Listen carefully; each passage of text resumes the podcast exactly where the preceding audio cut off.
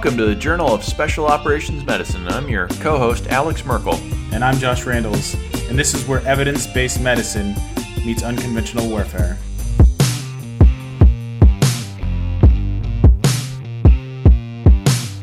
The views and opinions you are about to hear are the speaker's own, and nothing contained herein is to be considered the official opinion of the Journal of Special Operations Medicine or the U.S. government, including the Defense Health Agency, Department of Defense, Department of the Army, Navy, or Air Force.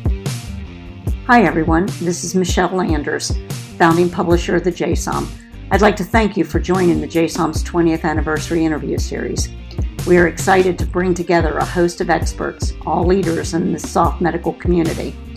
In these interviews, we will be discussing the ever evolving methods of treating battlefield trauma and injury and how those methods have changed over the 20 years since the JSOM's inception. I hope you'll find these talks as informative as we do. And welcome back to the JSOM 20th anniversary interview series. We have the privilege today of speaking with Andy, one of the other infamous folks within the SOF medical community who, like Monty, is ubiquitously known by his first and only name. Obviously, just kidding. this is uh, Andy Fisher, who has spent an extensive amount of time in SOF medicine and continues to push his education. And as a little bit of background, Andy, you mind updating some of the folks about your career so far in SOF and then also what you're doing these days? Yeah. Uh, started off as an infantryman in uh, the First Ranger Battalion back in the uh, you know early mid '90s, and then after that I went to an EMT course. And well, during my enlistment, I went to an EMT course, and then when I got out, I kind of fiddled around with that for a little bit while going to school. Eventually, uh, you know, while I was stayed in the guard, I changed my MOS to a medic. Um, eventually, I would go to PA school to the IPAP program, and graduate from there. Spent a year in Korea, and then I was able to go back to First Ranger Battalion as the PA there, and uh, spent six years there from 07 to 13, and then moved on to the Regimental Special Troops Battalion and uh, spent two years, and then I was the regimental PA for a year, and now I am a fourth year medical student at Texas A&M, graduating here in about a hundred days or so. Pleasure to have you about to be Dr. Fisher on the show. And as an aside, it was really, really funny. I was at SOMSA a couple of years ago when you gave a lecture, and one of the uh, folks next to me, I think maybe he was international or something, but was quite upset that we were having a med student on the main stage. And, and I got to say, oh no, man, you don't understand who that is. I like to. It, it makes people so angry, and I don't know why. It's like our medical students do they not have capability to interpret and analyze and you know bring something forth that is worthwhile? It's like no boo you're only a medical student. And it happens everywhere and it's just it makes me laugh. So i tend to probably use it more than i should. Yeah yeah i enjoyed it. Well i'm really excited to chat today with you about think a very innovative topic that has got a whole lot of press lately, both in the civilian practice, but most importantly in the military practice, and that's the use of whole blood in the pre hospital setting, which I think you've got a fair amount of background with. Uh, small, small. and so we'll start off by having you answer for us what was the origin of pre hospital whole blood? Was this a, a, civilian or military practice that you decided to incorporate into your practice? I think it was probably, you know, it's a little bit of both. Historically, I think if you go back to, you know, World War II, they certainly had utilized pre hospital blood and blood components. And we saw that kind of you know move forward you know all the way i think to the vietnam war and then we used clear fluids for a long time. Uh, but it was you know being invited by the thor guys over to come and talk to them about the use of pre-hospital whole blood that really kind of got us going down this path you know. I think most SOF units had a fresh whole blood transfusion protocol in place and so we weren't necessarily creating something new from that aspect, but we were trying to simply, you know, streamline the process to make it more readily available to be able to do it in a, in a faster manner. And so, yeah, we took some of it from previous military use. We took it from the civilian uh, pre-hospital use. If you look back to the Mayo Clinic in Minnesota, has been doing whole blood for a long time. What was specific about ours is we initially we were just trying to do it as fresh whole blood and not uh, you know cold stored whole blood. Yeah, and, going back and looking at the literature, it looks like there was a initial uh, sprinkling of publications in the aughts from some of the more renowned folks in our community, like Holcomb and uh, Dr. Jenkins and, and all those guys talking about their experience using uh, walking blood banks at fixed facilities in a deployed setting, and that was specifically because in mass cal settings they would uh, run out of the resource. But I think what they noticed initially was that it may actually even be a more effective product. And can you tell us about how did you help shepherd that transition from whole blood in a fixed deployed setting over to a pre-hospital setting? Yeah, certainly. Uh, yeah, we should probably mention the fact that you know Doctors Holcomb, uh, Spinella, Murdoch, so many others were really instrumental in kind of bringing fresh whole blood to that hospital based setting and, and they did kind of notice that there were superior outcomes compared to the component therapy that were, they were doing at that time I guess most of the units at the time did have some sort of protocol in place. If you look at the fourth iteration of the Ranger Medic Handbook, the fresh whole blood transfusion protocol is probably four pages long. And we were challenged at saying, how do we make this into a more useful protocol. And that's essentially was the question that we took to the uh, to Thor, which is the you know the remote damage control resuscitation symposium that takes place in Norway each summer. We went over there and we said, here's kind of our RFIs, and here's what we need to be able to answer so we can build a program. And literally, it was from the go, we started talking about how do we identify our donors? How do we test them? And then how do we make this into a situation where they could use it at the point of injury? And literally, all we did was we just kind of stole everything from what has been previously done by so many. And it was a lot of help from the Armed Services Blood Program that came forward and said, we can do the testing for you, which we're going to have to get them to do any for us. But it was them coming forward and volunteering really to kind of say, yes, we'd be very happy to do this. We could easily identify who our Group O donors were simply using, you know, the, the systems that are in place within the DoD. And once we did that, and we started off with a small cohort, you know, within Third Ranger Battalion, because I think medicine is so ingrained in how Rangers operate. The volunteers, there was no hesitation. It was like, oh, we get the opportunity to maybe help, you know, someone next to us, and this is all going to be part of the Ranger Medicine program. Absolutely, I want to be, I want to participate in this. So I think that's probably why we were able to do it. So, what probably seemed with little little effort put forth by us to be able to kind of make this happen. And and that's, you know, up all because of the command structure and the command support that we that received from the, the leadership there. And and I think that's what was probably most important. I think that probably goes back to a lot of successes within uh, medicine and uh, at, at, least in the you know pre-hospital medicine realm is having good command support and having those leaders who really understand that the medical people are really trying to do their best and really kind of save some lives out there. Yeah, I think we've all figured out that Rangers certainly lead the way when it comes to that. I've heard that the leadership feels it's so important that or every training evolution includes a, a medical component, which I've actually taken out to a lot of civilian practices, and, and they just think that's brilliant. But maybe you could help us understand the timeline a little bit better, because when I was doing some research ahead of this, I saw that the Committee on Tactical Combat Casualty Care made their resuscitation fluid review um, specifically recommending whole blood as first line therapy in 2014, I think is when I first saw that. And then I see that not long thereafter, you guys rolled out a whole blood program. Your first use of uh, whole blood on the battlefield was in March 2016, followed soon thereafter in March 2017 by receiving the Army's Greatest Innovation Award and then the October 2018 T-Tri-C update reiterates how important whole blood is. And just got to put this in because I'm sure you know Andre Cap quite well. Um, and they made a point of putting his quote in there in the 2018 T-TRIC update. And he says, the historic role of crystalloid in trauma represents the triumph of hope and wishful thinking over physiology and experience. Tell us a little bit more about the timeline. When did you uh, first start this, and, and how long did it take to implement it?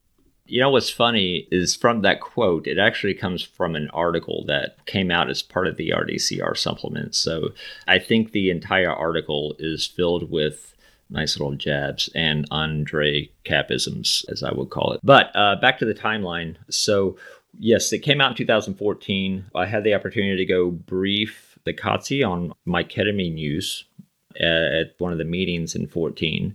And there I was approached by Geir, uh, who asked asked us if we wanted to come over to the conference, you know, to the RDCR conference. And uh, so this was February 2014. Uh, we were uh, invited. Uh, and about that time, obviously, the COTC is going to put out their recommendations. We went to the RDCR conference in June of 14 and immediately upon getting back started trying to implement this program, trying to find, you know, the money and uh, logistics and, and overall the oversight and how it was all going to work. Uh, without Andre Cap, this certainly would never happen without the help of the everyone at the Armed Services Blood Program. It wouldn't have happened. Within a year, so May 15, we started testing our donors and that we kind of saw that the first actually the first unit to deploy with that capability and having like you know hey here's the print off from the dod site to where they can pull the donor list that uh, was in like august and, you know, if you kind of looked at the casualties around the time, uh, we kind of noticed that there were probably a couple patients who may have benefited from whole blood. Now, they did get plasma. They did get the freeze dried plasma that we're that we're utilizing, but they didn't get fresh whole blood. It's kind of weird, you know. It's, it's the logistics of trying to do fresh whole blood, you know, and kind. And if anyone's ever done point of injury care, which probably everyone listening to this podcast has, it's very difficult to provide that care, let alone trying to draw a unit of whole blood. So we kind of looked at it. Uh, we get, and I deployed in February 2016. And uh, so we were over there together for a short period of time, and we started talking with the Armed Services Blood Program again, and we worked up a memorandum that says, "Hey, we can just collect whole blood here and then ship it to you guys. Again, this is all goes back to like World War II concept of providing whole blood. And so we're like, really? You can do that? And of course, we knew they had the capability, but the the willingness of them to kind of step forward and say, "Hey, we can do this for you guys to give you guys whole blood." And uh, we're like, "This is fantastic." And I said, "Well, what if we simply draw units of blood from our support personnel, and then we can keep it?" And that's what it initially did. But that, again, that kind of quickly realized that, uh, well, we're probably going to run out of our personnel pretty quickly. They can only donate every 56 days, so it's not going to work. And by uh, February, it was February, and then the, the March of 16, we uh, transfused that first unit on target. So in the in the big scheme of things, in the DoD realm of how things happen, this is obviously this is light speed of taking a concept and implementing it. I, it literally took us a little over a month to be able to do cold stored whole blood, and uh, that's simply uh, amazing that we had that many people that were willing to say yes let's do this instead of you know kind of the classic things that we sometimes run into which is well n- well let me think about it or no you know the first answer out of the mouth. So that's kind of the timeline how we got to we said hey this is a pretty cool concept to hey we're we're doing this on at the point of injury now that is absolutely fantastic. And yeah, you're absolutely right. It is light speed for most of the resourcing that we've all experienced within the DoD. And so I guess we can then move on to the next area, which is since you guys established a beachhead with this in the pre hospital whole blood where do you now see this being utilized? Is this still relegated to the Rangers? Has it branched out to other special operations components, conventional forces? Do you see this being used in the civilian setting? I really don't see a reason why it can't be pushed down to more units. I certainly think the utilization of fresh whole blood should be an option for pretty much everyone. Um, the cost of titering your donors is is pretty minimal in the big scheme of things. To have that option, to be able to create threshold load titer program is certainly feasible for I think every unit. It just takes a little bit of effort on on some people's part. I think as far as cold stored whole blood, it's hard to say. You know what what are their current what the current casualty rates? I think that takes a little bit of analysis to be able to determine who would be best to receive that blood. I understand that maybe not every single unit may get this option. What I do think is important that we start uh, utilizing things like freeze dried plasma, and so recognizing that blood products are are beneficial, and things like freeze dried plasma could be placed into an aid bag and then you know use at the point of injury. So maybe maybe they can't get whole blood for whatever reason, but certainly I think as we move forward, we recognize the benefits of blood and blood components that we start pushing these products and these this capability down to the lowest level. I, I think as far as if you look at what we're trying to do here in Texas, we are looking at the first civilian fresh group O low titer O whole blood program being established within Department of Public Safety and basically the special operations teams here within the in Texas. Uh, so we are they have titer tested donors here and uh, have that capability now to be able to use fresh whole blood. Obviously, it's not FDA approved blood product, but the medical directors for the Department of Public Safety are willing to kind of take that hit if someone were to need a blood transfusion. Um, and I know there's going to be at least a talk at this year's SOMSA that kind of talks about the progress of that program and how they're coming along. Other other places I know, you know, cold whole blood is really kind of a big thing right now, as you talked about, and and I don't see it really being limited to a hospital. Uh, we see uh, STRAC down in South Texas being able to do a lot of great things with it. We understand, I think most people understand, it can't go on every single ambulance, but can it go to the majority of services within the United States, at least in some form or fashion, that maybe you know a supervisor is carrying that blood, then I th- I don't see why that is is something to kind of go that you know oh that's crazy. There's really no reason if we start building the communities like like STRAC has done in South Texas to be able to say, hey, this is a community based program to where we're utilizing at the trauma centers, these level three or four trauma centers, you know, these outlying community hospitals, helicopter EMS utilizing it, and we see the ground EMS utilizing it. So it's really about trying to create that setting and that sort of attitude and culture that allows that to happen. Yeah, what a good point. And for those listeners who may not be as familiar with South Texas um, UNI, uh, STRAC is the South Texas Regional Advisory Council, and they're a regional trauma committee that does a lot of organizing for uh, the entire scope of trauma care from pre hospital through hospital care. And there are a number of excellent papers we'll try and reference in the show notes.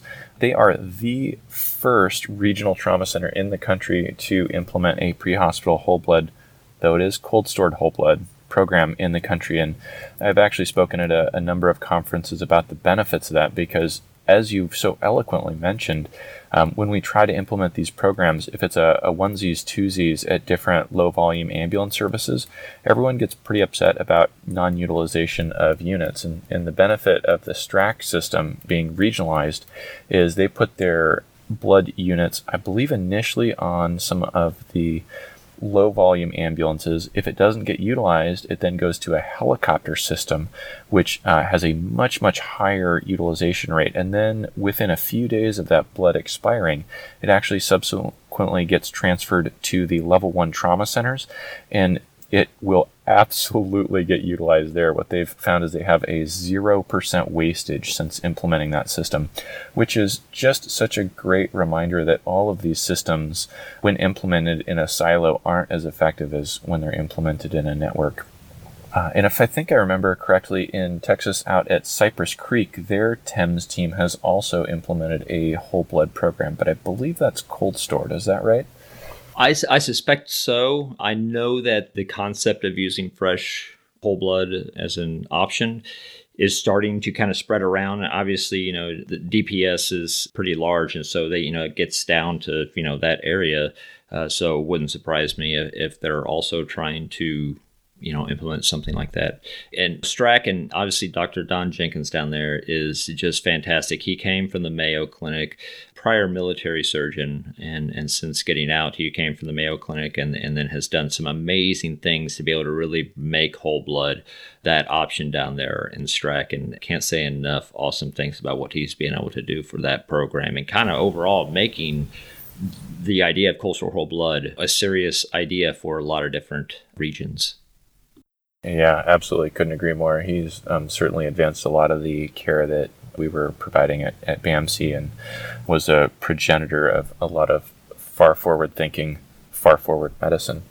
And it's an interesting and a subtle difference that I think may be beyond the scope of this discussion, but uh, folks who are unfamiliar should definitely explore the differences between cold stored whole blood and fresh whole blood. Starting to wrap up this discussion, can you tell us have we had any opportunity to actually measure the benefit to patients by implementing this pre hospital whole blood program at the Rangers? you know, there's ongoing analysis uh, with some of this stuff. You know, I'm certain had the opportunity to try to pull some of that stuff from the DoDTR and and try to provide some sort of analysis about it that that gives us some sort of results either good or bad or you know whatever um, i know there's there are some different groups or people trying to kind of take the data and and make some sense of it i i agree that we that, well I guess I kind of disagree. I think there's probably enough data out there within the pre hospital setting. At least there's enough usage uh, across, I think, the entire DoD from pre hospital cold whole blood use. The issue, I think, goes back to, I think, is probably what you've seen previously is our reporting and data collection from the pre hospital setting is kind of awful. And how do you improve that? And how do you make it in the, you know, make it uh, someone behind it who can actually get it done. I don't know, but I think there's probably the usages out there that the number wise is. Oh, that's really good to know. Well, thanks so much for your time, and I think we'll probably end there with a plug that uh, Colonel Shackelford asked me to, to pass along to everybody, which is um, as those folks start to incorporate some of these sets and reps for whole blood pre hospital practice and training, even if it's only notional training, there are still lessons to be learned from that. And the Joint Trauma Service website, under the forms section, has a AAR after action report form that is specific to training scenarios. So we need more data so we can create better recommendations, and data can even come from practice patients. And I would encourage everyone to help populate those data sets so that we can create better recommendations. Future in 100 days, Dr. Andy Fisher and renowned Ranger PA Andy Fisher. Thanks so much for your time and insight today. Do you have any passing thoughts for the listenership or any future directions of research in a pre hospital setting that you're interested in seeing? I'm always interested in kind of seeing what else can be done with blood. I think everyone a lot of people kind of know where, where I stand on the idea of pre-hospital medicine. Uh, you know, I'm supporter of big things like Reboa, but in the right patient. But I certainly believe that we probably need a little bit more data before we kind of roll it out to everyone saying this is probably where, you know, this is a safe and effective option for patients. Uh, airway stuff is kind of interesting. Um, I kind of interested in kind of a little knowing a little bit more about chest trauma. We see a lot of people talking about doing finger thoracostomies recently versus needle decompressions. I still believe needle decompressions are worthwhile and think it's should probably be tried before trying to take a scalpel just to your buddy's chest and say you're going to stick your finger in there because I don't think that's going to happen as readily as people might think. So I guess that's probably where I am right now. And always hemorrhage control stuff. More and more hemorrhage control. I'm always interested in that.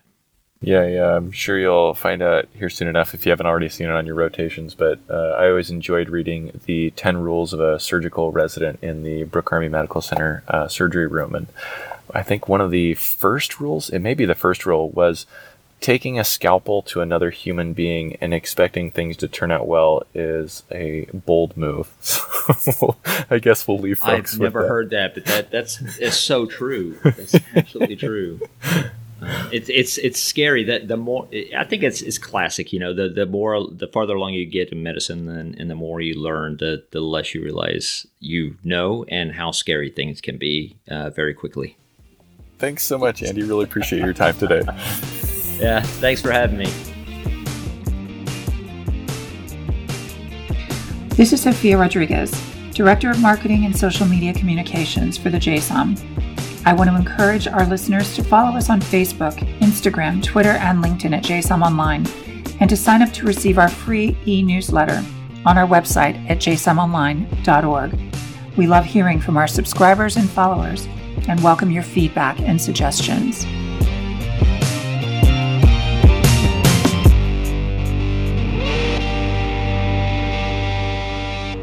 Colonel Shackelford from the Joint Trauma System reminding you to submit your DD 1380 and TC3 AAR to JTS after the mission.